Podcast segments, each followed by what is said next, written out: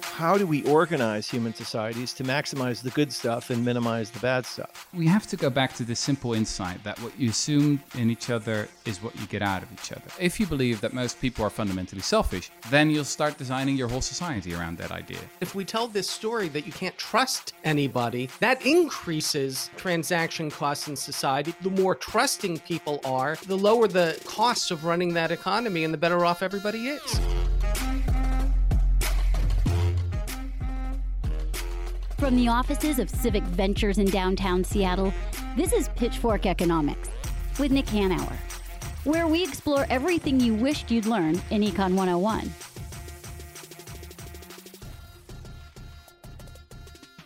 I'm Nick Hanauer, founder of Civic Ventures. I'm David Goldstein, senior fellow at Civic Ventures. So Goldie, you know, one of the things that I think is just so wrong about neoclassical economics, and we've talked about this a million times, is the behavior model, Homo economicus, which asserts that people are perfectly, reliably selfish, and that, you know, we can base all our thinking and our models on that. And the fundamental problem with that isn't that it's just descriptive, it's also prescriptive, in the sense that if you teach people that people are fundamentally selfish, and then they look around the world at all of the prosperity in it, then they must conclude that selfishness is the cause of prosperity. And the more selfish we are, the more prosperity we create. And that view has radically affected our culture and our policy and our politics, and is at the core of all a lot of the neoliberal stuff that we hate the most. Right. Anything goes, Nick. You know, it's uh, it's the invisible hand. It is. It is. And then our friend, uh, the Dutch historian Rutger Bregman, who thinks in ways very similar to us, is out with a really cool new book called Humankind that basically explores this myth that people are reliably selfish. And he makes this really cool new argument that, in fact, that's not true, that people are actually are, are reliably pretty great, and that left to their own devices, we actually won't all just kill one another. We'll actually kind of pull together and do fine things. And he makes a really interesting subsidiary point that we harm ourselves and our capacity to work together by teaching people that we are selfish, right? And it's a, you know, it's sort of a negative feedback loop. It'll be a really interesting discussion. Let's get straight to talking with Rutger. My name is Rutger Bregman. I am a Dutch historian and the author of the new book called Humankind, A Hopeful History. Well, thanks for joining us. Yeah, thanks for having me again. Give us in a, in a few words the basic thesis of your new book. Well, in a few words, it would be something like, deep down, most people are pretty decent. That's it. And um, this is uh, an insight that may sound like, oh, well, this guy's written a, a book about the power of kindness. Well, that's nice and wonderful, but also quite, you know, it's not really a threat to anyone. But actually, it's a really subversive idea if you really think it through. Because throughout history, a more cynical view of human nature has been used by those in power to legitimize power differences and hierarchy. And if you say that people are actually, well, maybe not angels, I mean, we're not fundamentally good, clearly we're not, but that we are uh, inclined to cooperate and that we can actually trust each other, yeah, then the question is, why do we need, still need all these C E Os and managers and kings and princes and princesses and you name it? Maybe we don't need them anymore. So it's a really, really subversive idea. So, you know, on our podcast, we have spent a lot of time basically destroying the idea of Homo economicus. Rutger, you, you've actually coined a, a new term to describe the human species, uh, a Homo puppy. Uh, explain. Yeah. Yeah. I, I'll hope I'll, I'll be remembered for that by, you know, the, by history, and that I'll go down in the annals of science. But, you know, my, my expectations are not high. No, the reason why I talk about this whole concept of Homo puppy is that because there's this new fascinating theory in evolutionary anthropology and biology, which is called self-domestication. Now, we all know what domestication is, right? Domestication is this process where you turn wolves into chihuahuas, or, you know, you've got dogs or, or pigs or cows, et cetera. And they, they've been selected for centuries uh, for friendliness and for tameness. Now, we've also long known that if you domesticate animals, then certain things start to happen. You see a, a list of traits that arise. So, for example, these, these animals get thinner bones, smaller brains, they got uh, like a droopy, floppy ears. Um, and uh, most interestingly, they just start to look friendlier and more puppyish. You get it's like this puppyification of, of animals.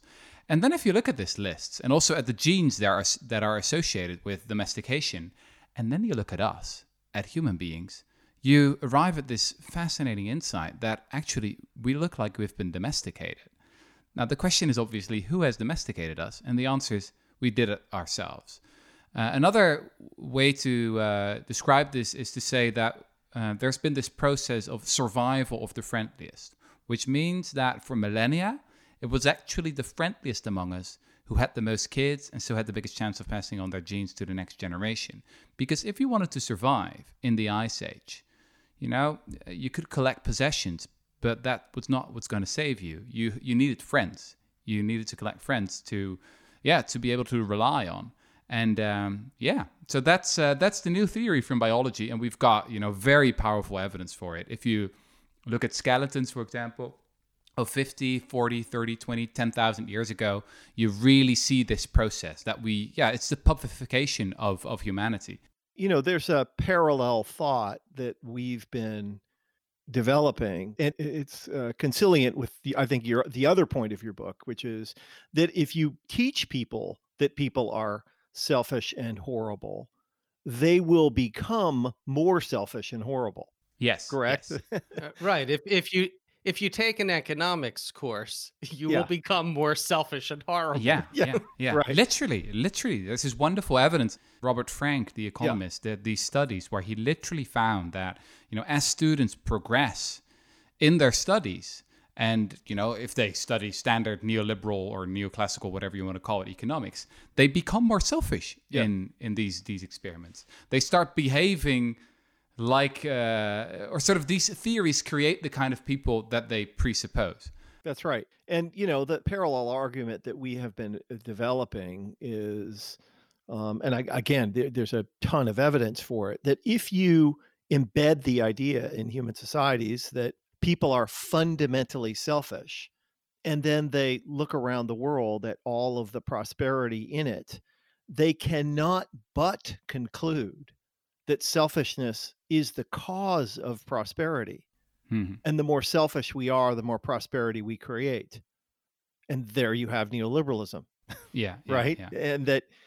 this creates a feedback loop of terrible behavior, uh, yeah. which is highly corrosive, both to prosperity, but also to human societies. Yes.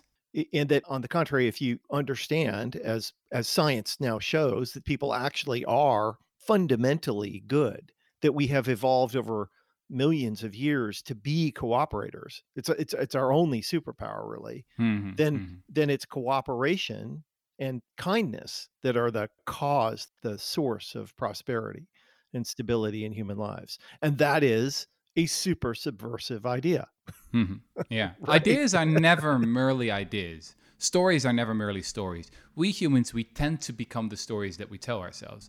And this was also the fundamental mistake that an economist like Milton Friedman made. In the fifties, he wrote a very influential essay where he said, you know, we shouldn't judge economists on...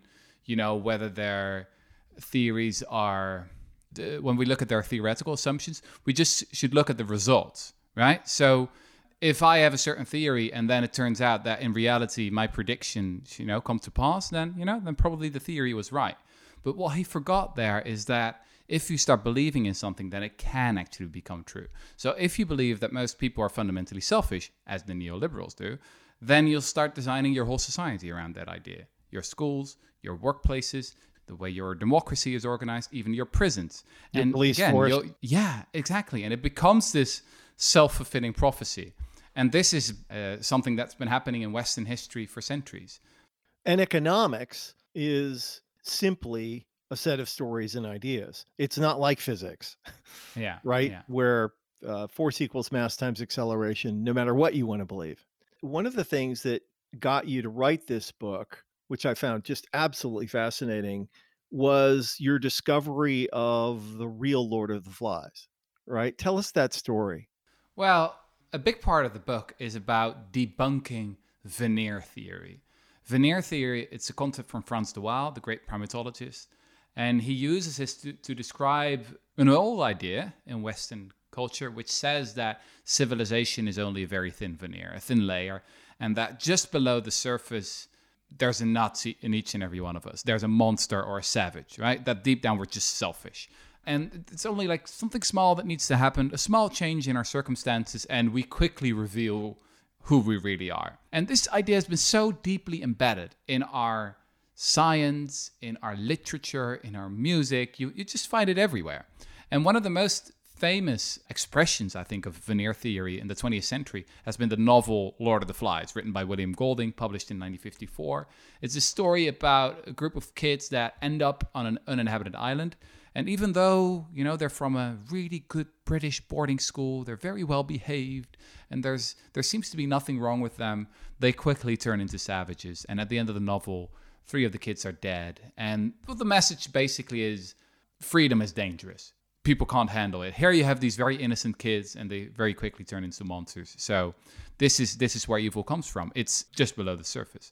Now, for the book, I was interested in the very simple question whether it had ever happened.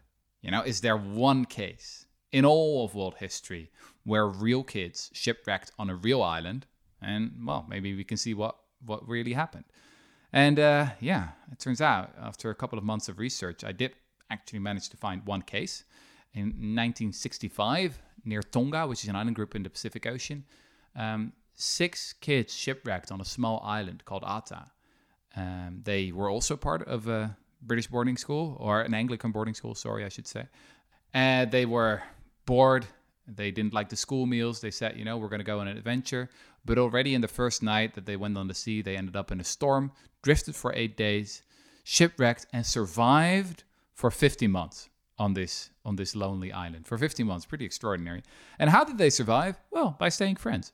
So yeah, sometimes they did end up in fights, but then one will go to one side of the island, the other will go to the other side of the island. They will cool off a little bit, come back and say sorry. They worked in teams, two to cook, two to tend to the garden, two to be on the lookout. At one point, one of the boys even broke a leg. Well, they healed that with traditional medicine. It's just this extraordinary story that in every single way is the opposite of the fictional Lord of the Flies. Now, I'm I'm not saying that this is a scientific experiment. It's obviously not. But I am saying that if millions of kids around the globe still have to read the novel, then maybe we should also tell them about the one time that we know of that actual kids, real kids, really shipwrecked on an island because something completely different happened. I think one of the most important uh, stories that I try to tell here in the book is um, is about the Stanford Prison Experiment. Right. Because this is another... I think another example of veneer theory, uh, this was in the early seventies, Philip Zimbardo, the most important living psychologist right now. He's just extraordinarily famous. He talks to crowds of like, I don't know, five, six, six thousand people whenever he's invited. And his Stanford Prison Experiment ended up in all the textbooks of all the psychology students around the globe. I just... Basically, everyone knows it. It goes viral every now and then. There have been multiple documentaries about it. It's this... Yeah, super viral thing.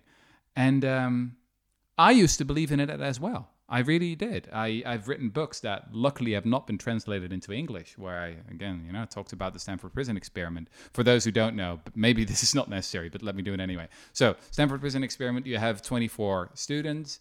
You know, again, you know, very nice kids. Um, some of them call themselves pacifists. Uh, they're clearly these liberal hippies. Uh, they sign up for an experiment at uh, Stanford University. And what Philip Zimbardo says is, okay, twelve of you are going to be guards, twelve are going to be prisoners. I'm going to put you in, these fake, in this fake prison in the basement of Stanford University. Uh, and the guards will have uniforms and they'll have the power to do whatever they want. The standard story says that very quickly these guards turn into monsters. You know, they started behaving in a very nasty, sadistic way. And the experiment had to be canceled after, what is it, six days. This story, you know, became incredibly famous. Like, all the newspapers around the globe reported on it, and it's been used so many times for by so many people to explain basically human evil in the world. Well, look at the Stanford Prison Experiment, then we say. What we now know, actually, because the archives have recently opened up, is that the whole experiment, and I th- really don't think there's another way to put this, the experiment is a hoax. It really is a hoax. So we now know that Philip Zimbardo specifically instructed his students to behave as nasty and sadistic as possible. That many of those students said that they didn't want to do that. That they said, you know, we can just, I don't know, play cards or make music together and have a good time. Then Zimbardo said, no, no, no, you don't understand. I need these results for the study, because then we can go to the press and say, look, prisons are horrible environments. We need to reform the whole thing. And uh, come on, you're a liberal hippie. You want to help me with this. And so then some went along. And then very quickly after the experiment, uh, Zimbardo went to the press and it became this huge thing. But for fifty years, we've been, I don't know, telling this. Like, I, I asked a French researcher, who's Thibault Le Textier, who's done really the most important work here. He's written a book called The History of a Lie. It's it's only available in French, but uh, he's, he's really the one who's done the, the important work. And uh, I asked him, you know, is there still something we can learn from the Stanford Prison Experiment? And he said, yes, I think we can. It's a pretty perfect summary of everything that can go wrong in science. So uh, there you go. It's also, by the way, I think the, the best example of the thesis in your book, uh, because he actually wanted to reform prisons, hmm. and he chose to do it by attempting to prove the conventional story that we're horrible, cruel, violent, vicious animals, when in fact you could have gone the other way and tried to prove that, no, no, we're more like Homo puppy, and that our prison system goes entirely against our nature. Yeah, this was a really interesting moment in U S history. You know, at the time, there were experiments with really extraordinary prisons like they have in Norway right now. I, I talk about that in the book. So in Norway, you have these prisons where the guards socialize with the prisoners. They often don't even wear uniforms. And the prisoners have the freedom to, well, make music, have a good time together. They take care of their own community. They uh, have their own music label, which is called Criminal Records. It's really uh, pretty bizarre if you if you first hear about it. But then you look at the the results, the statistics, and turns out that Norway has the most effective criminal justice system in the whole world. Lowest recidivism rate, lowest chance that someone will commit another crime once he or she gets out of prison. And then you look at the history of this idea, and actually it starts in the U S. So it was in the U S that the first experiments with these kind of prisons were done. But what happened is that there was a group of uh, liberals, or maybe I should say radical leftists, who were sort of completely against prisons at all. They basically wanted to abolish the whole prison system uh, because they thought that they were inherently nasty, corrupting places. And there was also this researcher called Robert Martinson who read this big report, or was one of the co-authors. It's called the Martinson Report, you know, twelve hundred pages of, of research. But he wrote a short summary that was called What Works? And his answer was, well, nothing works. Prisons just don't work. They, you can't reform criminals. You just can't do it. So let's just abolish the whole thing. And then what happened was, was it was a very dark irony. Conservatives took took over that argument. So conservatives said, yes, indeed, nothing works. So let's just lock them up and throw away the key. And so basically the the road for, you know, the very harsh environment, the criminal, very terrible criminal justice system um, that was created in the eighties after Reagan had, you know, it rose to power, sort of the road was paved by these radical leftists like Philip Zimbardo and, and Robert Martinson. It's a, it's. I think it's a fascinating history. A, a little bit similar, by the way, to the, the history of universal basic income. That was also almost implemented in the United States at the beginning of the seventies, but then it went in a very different direction. Uh, as a historian, I'm I'm always fascinated by by these stories because there are so many, I don't know, uh, uh, weird things and surprises and things that don't turn out to be the way you expect them to. Well, America has a long and rich history of failed prison reform experiments, mm-hmm. uh, st- starting yeah. with the the Quakers uh, and the Eastern State Penitentiary and their their experiment with solitary confinement. Mm-hmm. Yeah, and now you have these prisons that are basically universities for crime. So very expensive taxpayer institutions, and you bring in people for small drug offenses, and uh, you lock them up for a very long time and you make criminals out of them. That's basically what you do. You ask the taxpayer to fund the education of criminals. In Norway, they have the opposite. So they bring in people as criminals and they cr- make tax-paying, law-abiding uh, citizens with jobs out of them. That, that's what they do.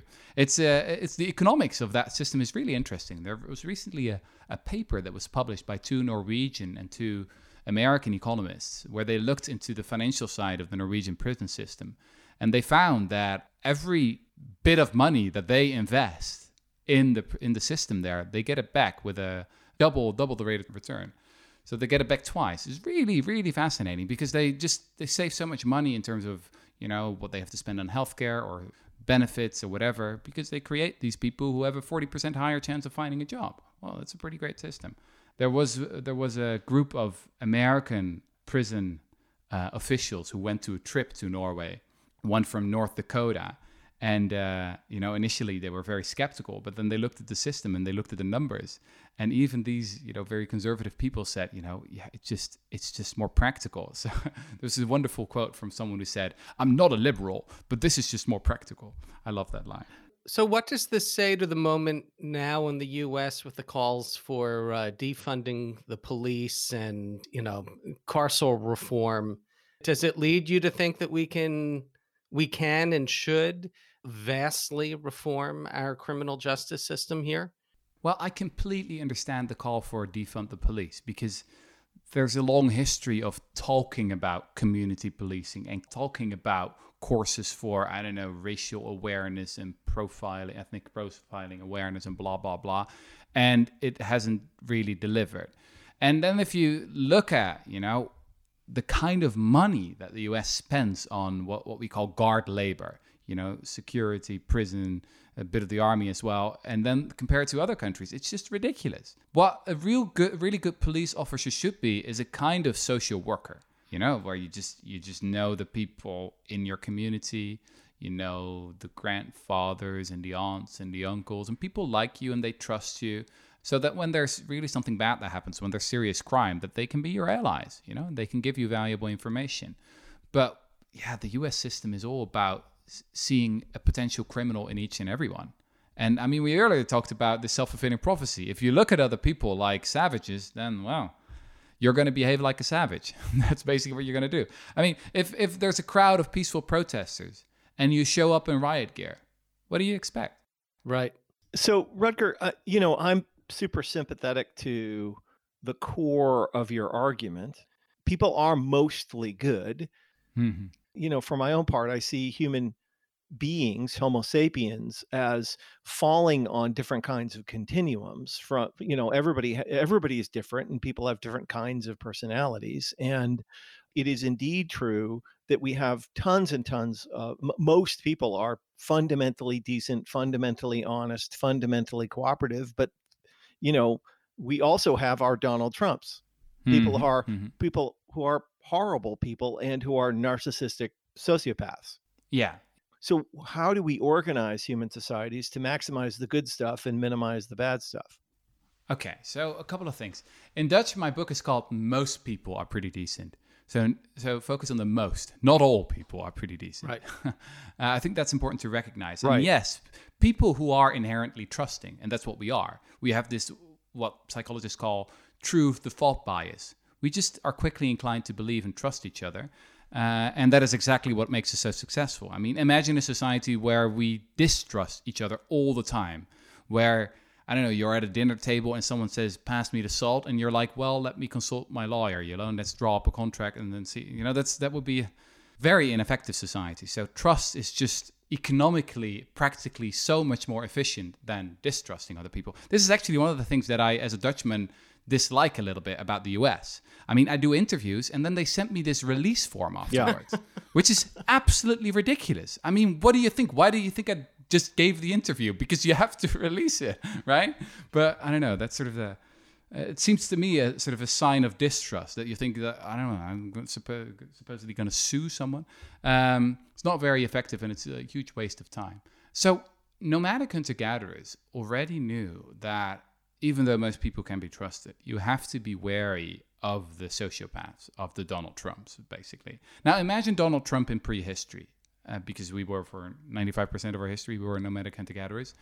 Well, I think that anthropologists would agree that Donald Trump wouldn't have survived for a long time. No, no, no. Uh, they would have. People wouldn't would have, have liked him. They would have chucked yeah. him in the river. Yeah, yeah, yeah.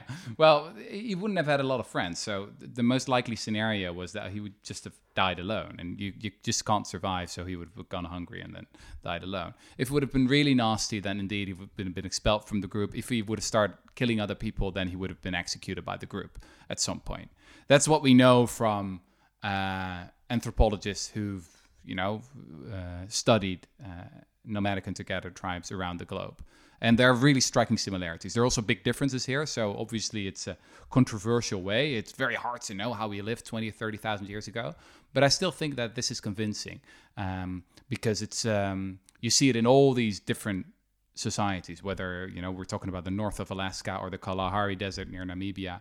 You see this pattern again and again, that the, these nomadic hunter-gatherer societies are quite egalitarian, and humbleness is so, so important.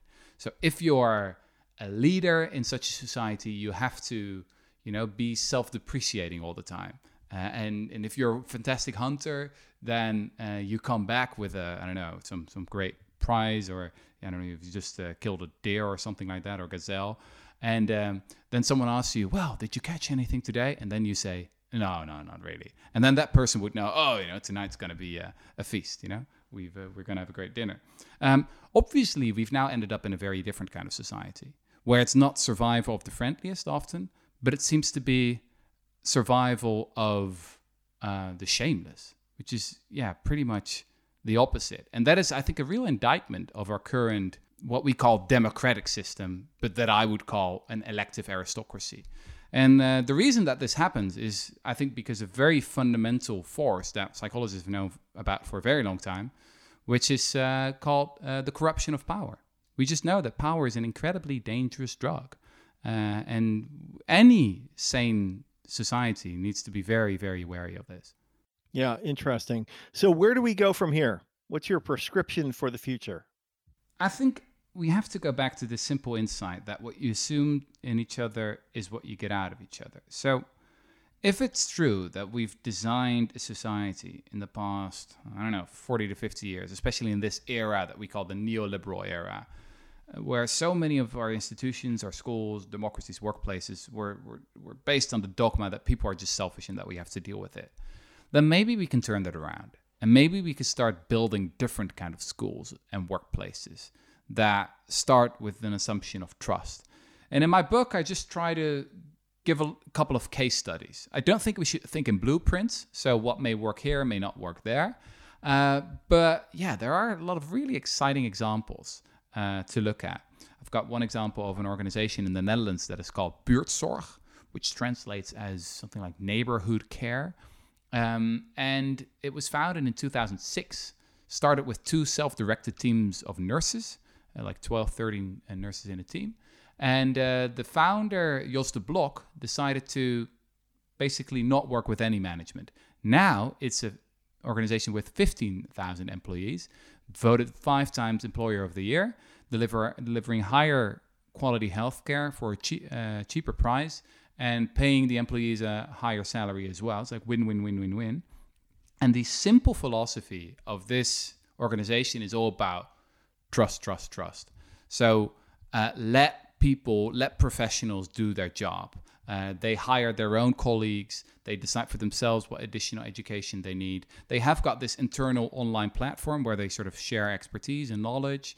Uh, it's really an interesting model. And I think it it's just so exciting what can happen in an organization if you actually say, hey, wait a minute, maybe I'm not supposed to be this manager high up in the tower trying to make things happen. Maybe that's not what real leadership or real management has to look like. Maybe another company that I looked at, they called it reverse management. So there the idea is that actually managers don't do anything unless they're asked to by the self-directed teams, you know? Uh, sort of the upside down of, of the, the, the current hierarchical model that we often have. Again, we shouldn't think in blueprints, but we can experiment, I think, in this direction. We've come to the end of our, our time with you, Rutger. Is there uh, any particular point you think we've missed here that, that you'd like to make? Oh, well, if... Uh... if people say, hey, but wait a minute, this, this sounds a little bit naive, this sounds a little bit romantic, then I always reply that actually what I'm trying to do in my book is to redefine what it means to be a realist. So often when we say, oh, you got to be a bit more realistic, we say, you got to be a bit more pessimistic, or be, more, be a bit more cynical. But I think that actually the cynics are really naive, and the cynics are intellectually and practically lazy. Uh, cynicism is another word for laziness. Uh, so I think that we should move to a new realism. Uh, that's what the book is all about. Cynicism is a form of laziness. I love that. Hear that, Goldie? uh, I'm not a cynic. I'm a skeptic. There's a difference. That's I totally agree. That's an important difference. Yeah. yeah. But a lot of cynics hide, you know, behind the, yeah, the you know, right. the, the mean, label I, of I'm a skeptic. No, you're actually a cynic. If if we were all true cynics, we wouldn't be doing what we're doing. That's huh. true. So try, trying to change the story. And and we thank you, Rutger, because uh, your, your books have been great. Your public contributions have been tremendously helpful towards changing the, the narrative out there. Thanks, man. Thank you for being with us today. Thanks for having me, guys. Until next time.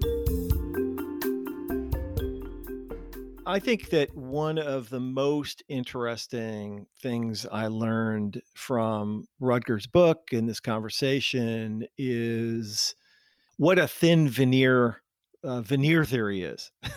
Veneer theory, which is something, by the way, I'd never heard of until... Well, Rut- you heard of it. You just didn't know the yeah, name. Yeah, that's right. I had absolutely incorporated that idea into my worldview in all sorts of conscious and unconscious ways. And it is really fascinating when you pause and realize that most of the available evidence shows that in the absence of constraint, people tend towards cooperation and the good. You know, for me, one of the things he, he mentioned was uh, trust, this idea that we operate on trust and most people can be trusted. And when we have this story that says, oh, no, no, no, you can't trust anybody. You gotta gotta sign that release form uh, after you do that podcast interview. You know, from an economic perspective, uh, the thing about trust is that it lowers transaction costs. Correct. And that if we tell this story that you can't trust anybody, well, then that increases uh, transaction costs in society because now you have to have a contract for every single relationship. Whereas in a truly cooperative economy, which is what we believe the market fundamentally is, the more trusting people are, the lower the, the costs of running that economy and the better off everybody is. That's right. And this is why, for instance, companies run by leaders who have huge amounts of integrity tend to outcompete companies run by jerks. Because, you know, in a company that's run by people with lots and lots of integrity, everybody trusts one another. You know, it's like rocket fuel for a competitive organization. You know, when people trust one another, it makes getting stuff done so much easier. If we want to tackle the greatest challenges of our times, we do absolutely, as Rutger says, need to completely start with a, a review uh, of uh, human nature. And if we get that right, uh, a lot of our policies, politics, and practices will be more right in the end.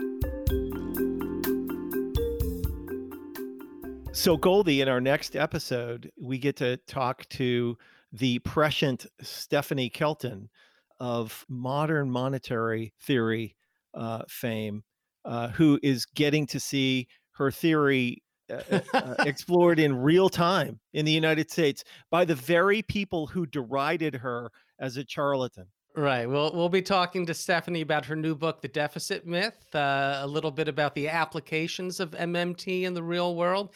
And also, Nick, the most cogent and persuasive argument for a federal jobs guarantee I've ever heard. So looking forward. Pitchfork Economics is produced by Civic Ventures. If you like the show, make sure to subscribe, rate, and review us wherever you get your podcasts. Find us on Twitter and Facebook at Civic Action and Nick Hanauer. Follow our writing on Medium at Civic Skunk Works and peek behind the podcast scenes on Instagram at Pitchfork Economics. As always, from our team at Civic Ventures, thanks for listening. See you next week.